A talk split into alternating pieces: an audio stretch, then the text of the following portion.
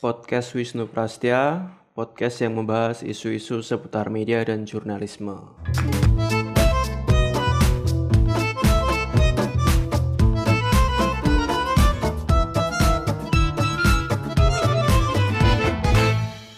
Halo, ketemu lagi di podcast Wisnu Prastya yang membahas isu-isu seputar media dan jurnalisme. Nah, uh, terima kasih buat teman-teman yang uh, sudah mendengarkan dan mungkin yang uh, sudah mengikuti uh, podcast saya ini sejak tahun lalu. Uh, kemarin bertanya-tanya kenapa uh, saya vakum hampir berapa ya, hampir enam bulan kayak gitu. Dan beberapa teman juga sudah mention di media sosial, di, di Twitter, di Instagram, yang nanya kenapa podcastnya uh, nggak lanjut kayak gitu. Nah, uh, sebelum lebih jauh membahas tentang episode uh, kali ini, saya ingin cerita dulu kenapa uh, podcast saya yang saya mulai sekitar bulan Mei 2019 itu sudah lama absen. Karena terakhir kali uh, saya update bulan Desember 2019 dan sekarang sudah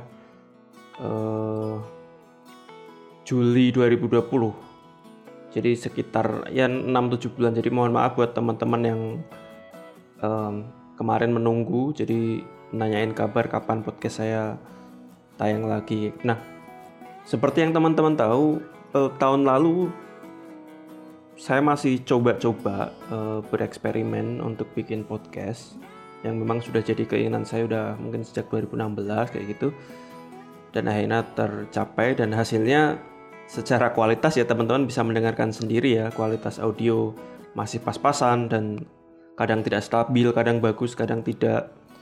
Dan juga eh, sering bocor suaranya kedengaran suara ayam di apa di belakang suara saya kayak gitu. Dan konsep awalnya tahun lalu sebenarnya saya ingin mewawancarai uh, wartawan, uh, penulis, peneliti media untuk saya minta sharing seputar apa yang mereka geluti sehari-hari kayak gitu. Karena menurut saya itu akan jadi hal yang menarik. Namun karena masih banyak keterbatasan uh, peralatan record dan seterusnya akhirnya ya selama enam bulan pertama uh, eksperimen podcast saya kemarin saya coba monolog dulu sampai ketemu pola yang uh, enak buat produksi kayak gitu. Nah sejak awal tahun hmm, saya mesti memutuskan untuk rehat sebenar sebentar kayak gitu karena uh, kesibukan di kampus ya yang ngajar uh, bikin beberapa penelitian dan uh, macem-macem kayak gitu. Jadi belum bisa uh, berkomitmen full untuk terus memproduksi podcast. Dan apalagi di bulan Maret kerjaan itu semakin padat. Mungkin secara jumlah sama cuma karena uh, work from home di mulai di bulan Maret tuh kemudian kita mesti uh, beradaptasi kayak gitu ya. Bahkan sampai sekarang. Jadi bebannya itu meskipun kalau dihitung kuantitasnya kerjanya sama tapi bebannya saya merasa seperti uh, bertambah kayak gitu. Dan mungkin work from home ini terutama uh, buat kampus saya itu kemungkinan besar itu mungkin bakal sampai akhir tahun kayak gitu.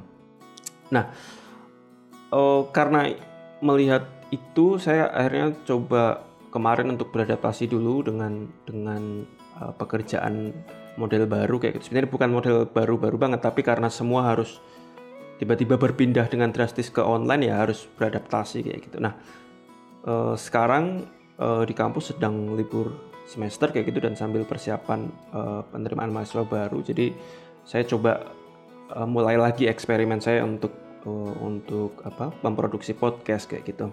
Nah di apa di season 2 kali ini lah ya uh, sebut saja season 2 dan yang uh, tahun kemarin season 1 kayak gitu. Saya mulai merencanakan untuk mengeksekusi ide saya di tahun lalu. Yang tadi sempat saya bilang untuk mewawancarai wartawan, penulis, juga peneliti media tentu terkait dengan isu-isu yang selama ini saya geluti ya komunikasi, media, jurnalisme dan uh, sekitarnya kayak gitu. Atau kemarin ada beberapa teman yang request untuk bahas uh, drama Korea. Nah, drama Korea juga masuk wilayah media. Meskipun saya sendiri juga uh, apa masih banyak belajar uh, tentang drama Korea kayak gitu. Nah, semoga nanti bisa segera tereksekusi uh, rencana tersebut. Jadi teman-teman juga bisa uh, ada kesempatan untuk mendengarkan banyak cerita menarik seputar uh, dunia media dan jurnalisme kayak gitu. Dan saya berharap tentu nanti semoga tidak banyak problem terkait audio ya. Karena lagi-lagi sebagian besar kalaupun saya nanti jadi mewawancarai uh, orang kayak gitu akan online kayak gitu.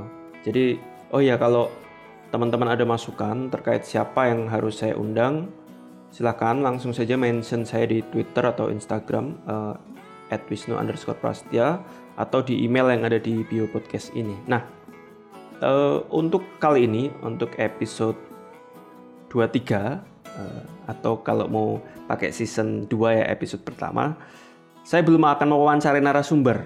Saya um, masih coba ingin meng-highlight beberapa isu yang menarik kayak gitu untuk kemudian ya semacam jadi pengantar sebelum nanti di episode-episode selanjutnya saya akan coba mewawancarai hmm, banyak narasumber yang uh, saya kira juga nanti akan menarik kayak gitu. Nah di episode kali ini ada satu hal yang yang saya kira menarik untuk kita bahas lebih jauh ya meskipun menarik tentu bukan berarti ini kabar baik tapi saya ingin membicarakan tentang bisnis media di, atau industri media yang salah satu industri yang terdampak pandemi dengan sangat keras kayak gitu.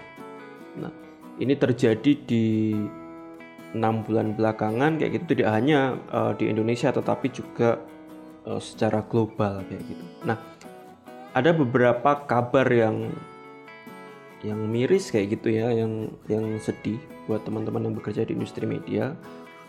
Kalau teman-teman perhatikan di beberapa berita yang yang muncul uh, beberapa minggu belakangan, kita akan mendengar ada banyak cerita tentang pemutusan hubungan kerja, tentang pemecatan, tentang perumahan uh, para pekerja media kayak gitu. Nah, uh, yang terbaru misalnya uh, satu atau dua minggu lalu, Kumparan dikabarkan Eh, merumahkan atau memecat beberapa wartawannya dengan alasan terkena dampak ekonomi karena uh, pandemi COVID-19 kayak gitu. Kalau baca berita ada salah satu wartawan uh, Kumparan yang menyebut bahwa pemecatan tersebut dilakukan dengan mendadak dan LBH Pers dan uh, Aji Jakarta mengeluarkan pernyataan pers yang uh, mengecam pernyataan tersebut ketika uh, melihat apa pemecatan yang dilakukan secara sepihak kayak gitu. Nah, selain uh, kabar dari kumparan tadi, LBH Pers juga mencatat bahwa kasus ketenaga kerjaan yang terjadi dari awal tahun sampai uh, bulan Mei atau Juni kayak gitu kasus ketenaga kerjaan melanda setidaknya 23 pekerja media yang ini variasi kasusnya merentang dari persoalan pemecatan sampai pemotongan gaji dan lagi-lagi sebagai dampak dari pandemi COVID-19. Kemudian eh, dari rilisnya Aji Jakarta juga ada sekitar 20-an jurnalis yang dipecat sepihak. Eh, Aji Jakarta menyebut bahwa pemutusan hubungan kerja ini disebut sepihak karena perusahaan memberitahukan secara mendadak kepada pekerja yang yang diberhentikan pada bulan yang berjalan. Padahal uh, menurut Aji Jakarta gaji bulan sebelumnya belum dibayar dan perusahaan mengaku kesulitan. Dan pada saat itu juga uh, beberapa pekerja dirumahkan tanpa mekanisme yang jelas kayak gitu. Dari rilis Aji Jakarta juga uh, dalam beberapa kasus uh, PHK dengan pesangon jumlah pesangon yang ditawarkan oleh perusahaan media tidak sesuai dengan ketentuan beberapa uh, media misalnya hanya memberikan pesangon sebanyak uh, dua kali yang dibawa pulang atau take, take home pay. Nah, ini belum lagi kalau kita mau deret uh, ceritanya uh, merentang ke misalnya Jakarta Post yang uh, bulan lalu kalau tidak salah juga mengeluarkan saya tidak tahu ya edaran atau surat internal yang kemudian bocor ke publik kayak gitu karena uh, pemimpin redaksi Jakarta Post uh, Nezar Patria sampai bikin klarifikasi ya di di akun Facebooknya kalau saya tidak salah ingat yang di mana Jakarta Post terpaksa uh, sementara ini meng, uh, menghentikan kerjasama dengan kontributor di berbagai daerah kayak gitu. Karena dampak dari uh, pandemi COVID-19 ini berpengaruh terhadap uh, pendapatan dari uh, Jakarta Post kayak gitu. Kemarin juga uh, beberapa hari yang lalu tepatnya saya menonton uh, potongan video di YouTube yang isinya tentang uh, ancaman pemecatan besar-besaran di uh, Jawa Pos.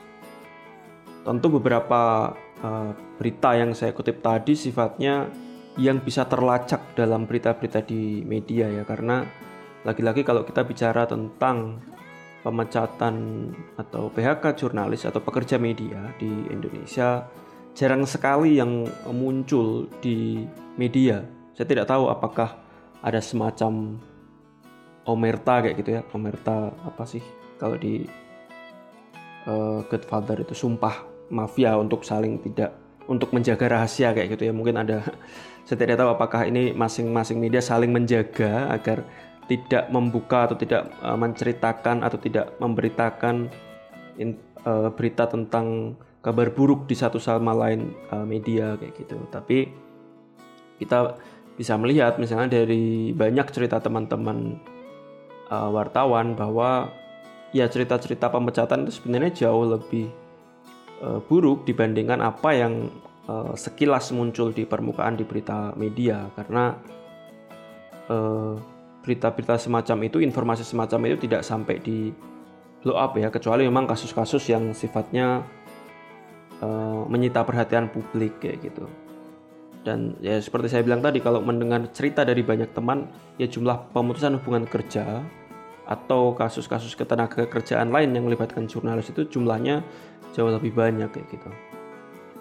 Nah, eh, kasus semacam ini, eh, kasus ketenaga kerjaan, kasus pemutusan hubungan kerja, sebenarnya dalam konteks eh, pandemi juga tidak hanya terjadi di industri media di Indonesia saja, saya mencatat misalnya gelombang pemutusan hubungan kerja ini juga eh, melanda industri media di banyak negara.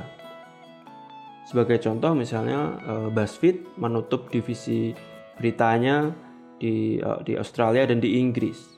Kemudian The Guardian kemarin saya baca berita merumahkan 170 pekerjanya. BBC juga demikian.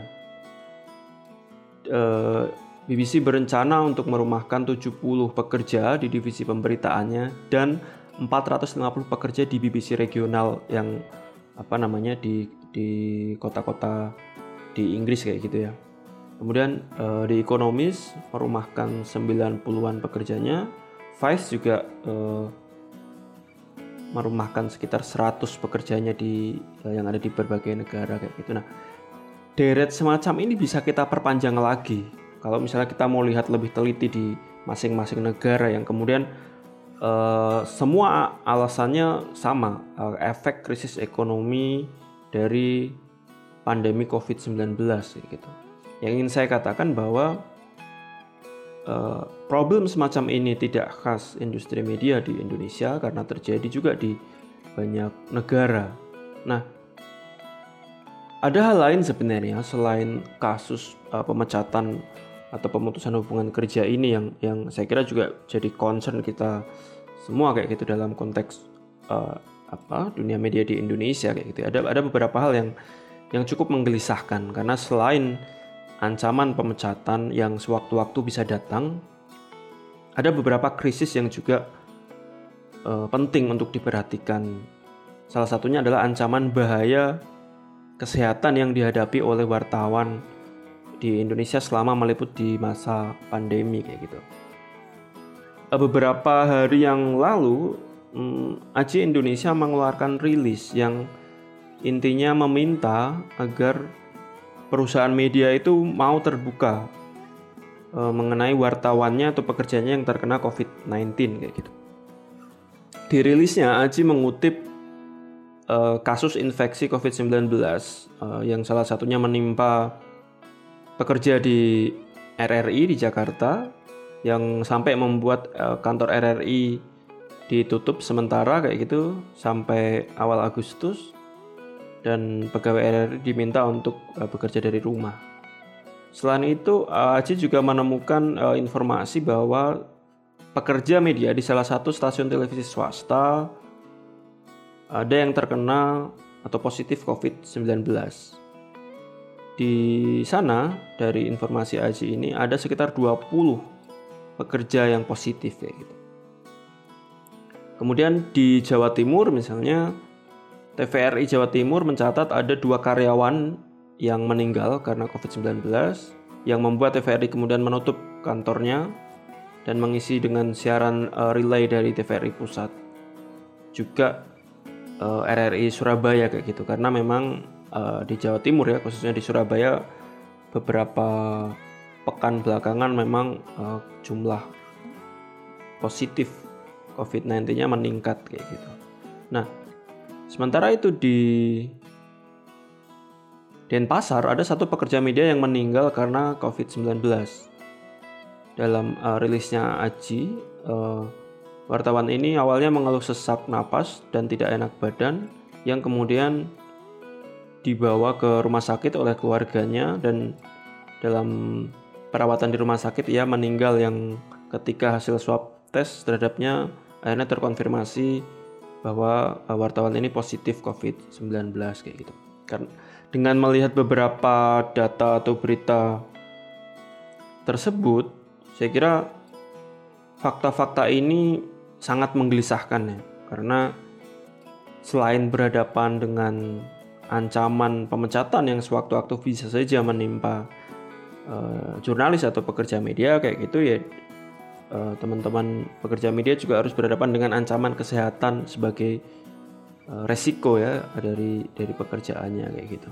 Nah, dalam hal bisnis media kita bisa melihat bahwa sebenarnya uh, krisis ekonomi yang terjadi ini mungkin bukan mungkin ya masih akan sangat panjang dan apalagi di depan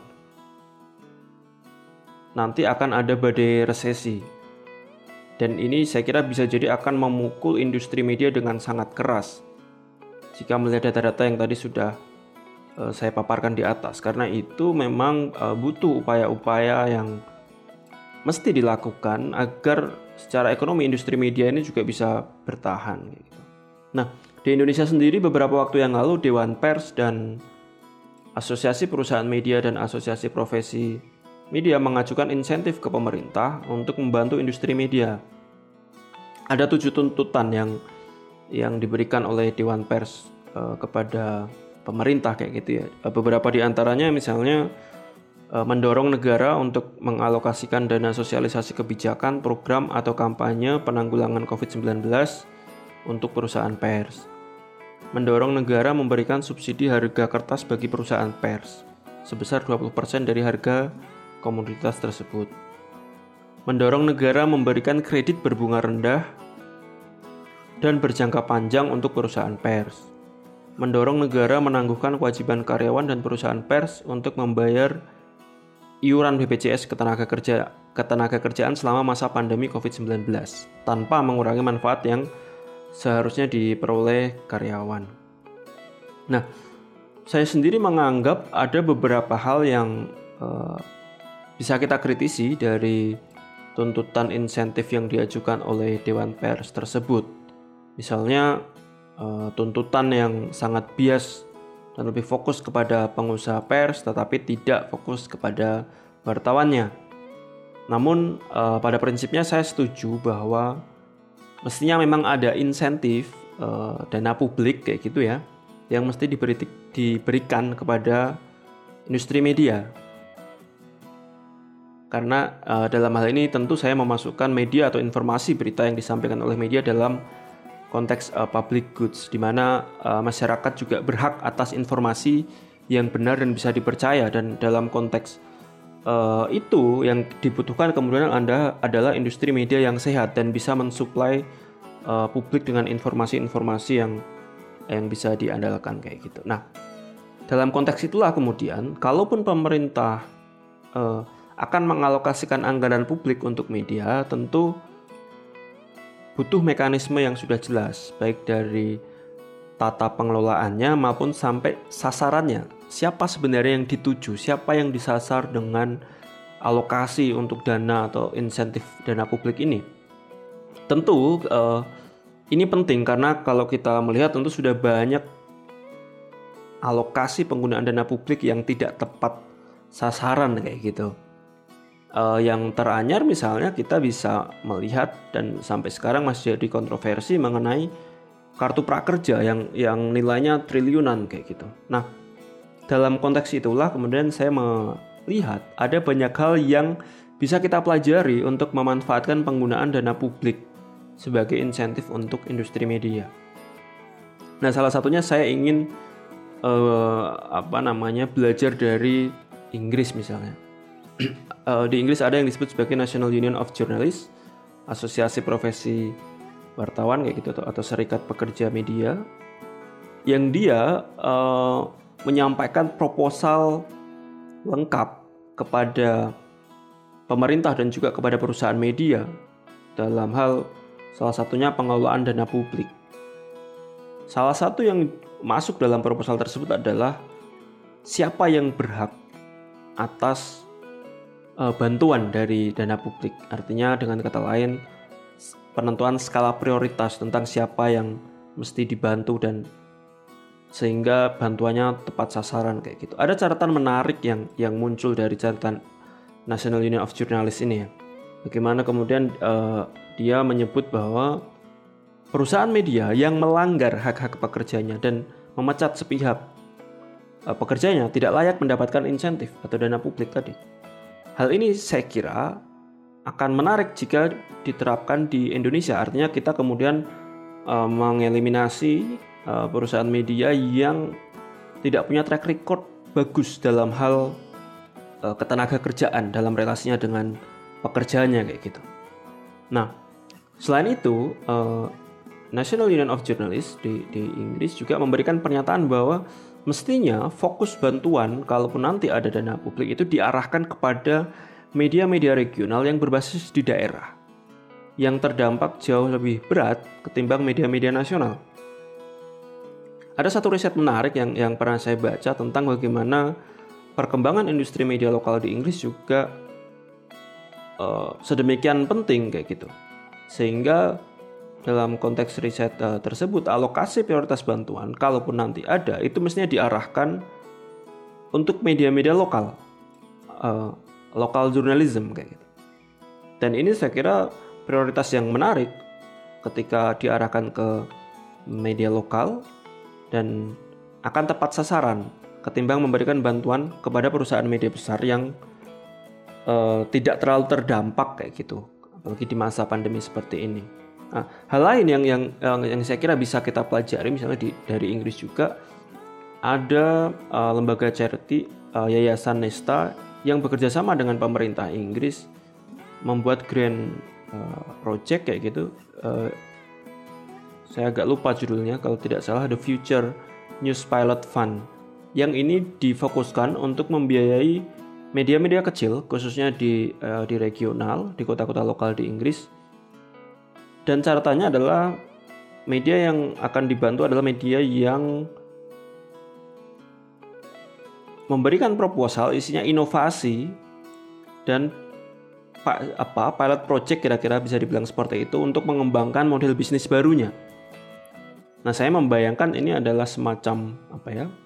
Semacam pancingan kayak gitu ya ada bantuan dan kemudian ada juga upaya untuk kemudian sustain dalam situasi atau ekosistem uh, media yang berubah dengan drastis kayak gitu. Nah, ringkasnya dari apa yang saya sampaikan di atas tadi sebenarnya yang ingin saya bilang adalah kalaupun dalam konteks di Indonesia nanti akan ada insentif dana publik uh, untuk industri media yang saya sepakat sepenuhnya dengan itu. Tentu jangan sampai salah sasaran. Jangan sampai salah, jangan sampai salah sasaran karena ketika hmm, bantuan atau insentif ini salah sasaran bisa jadi tujuan awal untuk membantu industri media ini ya jadi percuma dan sia-sia. Dan inovasi model bisnis baru ya cuma tinggal cita-cita kayak gitu. Tentu kita tidak uh, berharap hal itu terjadi kayak gitu. Karena misalnya seperti yang muncul uh, dari tuntutannya Dewan Pers yang terlihat kan tadi saya bilang ya ini masih fokus ke perusahaan media. Lalu bagaimana misalnya dengan hmm, media-media alternatif, media-media komunitas? Apakah mereka juga tidak layak mendapatkan bantuan? Ya tentu kita tidak bisa menyimpulkan seperti itu karena di, faktanya di banyak uh, tempat, di banyak daerah justru salah satu yang menggerakkan uh, informasi mengalir dengan lancar itu dan kemudian penting buat percakapan publik ya justru media-media kecil, media-media alternatif, media-media lokal kayak gitu. Nah ini yang kemudian nanti juga mesti dipetakan ketika ingin mengalokasikan bantuan kayak gitu. Nah saya kira itu ya teman-teman untuk uh, episode 23 ini. Semoga tadi uh, pembahasannya tidak terlalu melebar karena memang sebenarnya awalnya saya di episode kali ini uh, apa bisa dibilang sebagai pemanasan untuk season 2 kayak gitu ya yang untuk episode-episode selanjutnya saya berharap bisa mewawancarai uh, wartawan, peneliti media, penulis yang uh, punya banyak pengalaman dan bisa berbagi uh, kisahnya di podcast ini kayak gitu. Nah, siapa saja yang akan saya undang dan apa kisahnya tentu tunggu di episode-episode selanjutnya. Nah, kalau teman-teman ada masukan mengenai siapa yang harus saya undang, juga saran dan kritik untuk podcast ini, bisa langsung uh, senggol saya di Twitter atau Instagram at wisnu underscore prastia atau juga di email yang ada di bio saya kayak gitu. Saya kira itu untuk episode kali ini. Terima kasih. Semoga teman-teman sehat-sehat semua mengingat situasi pandemi ini kita belum tahu akan berakhir sampai kapan. Terima kasih. Ciao.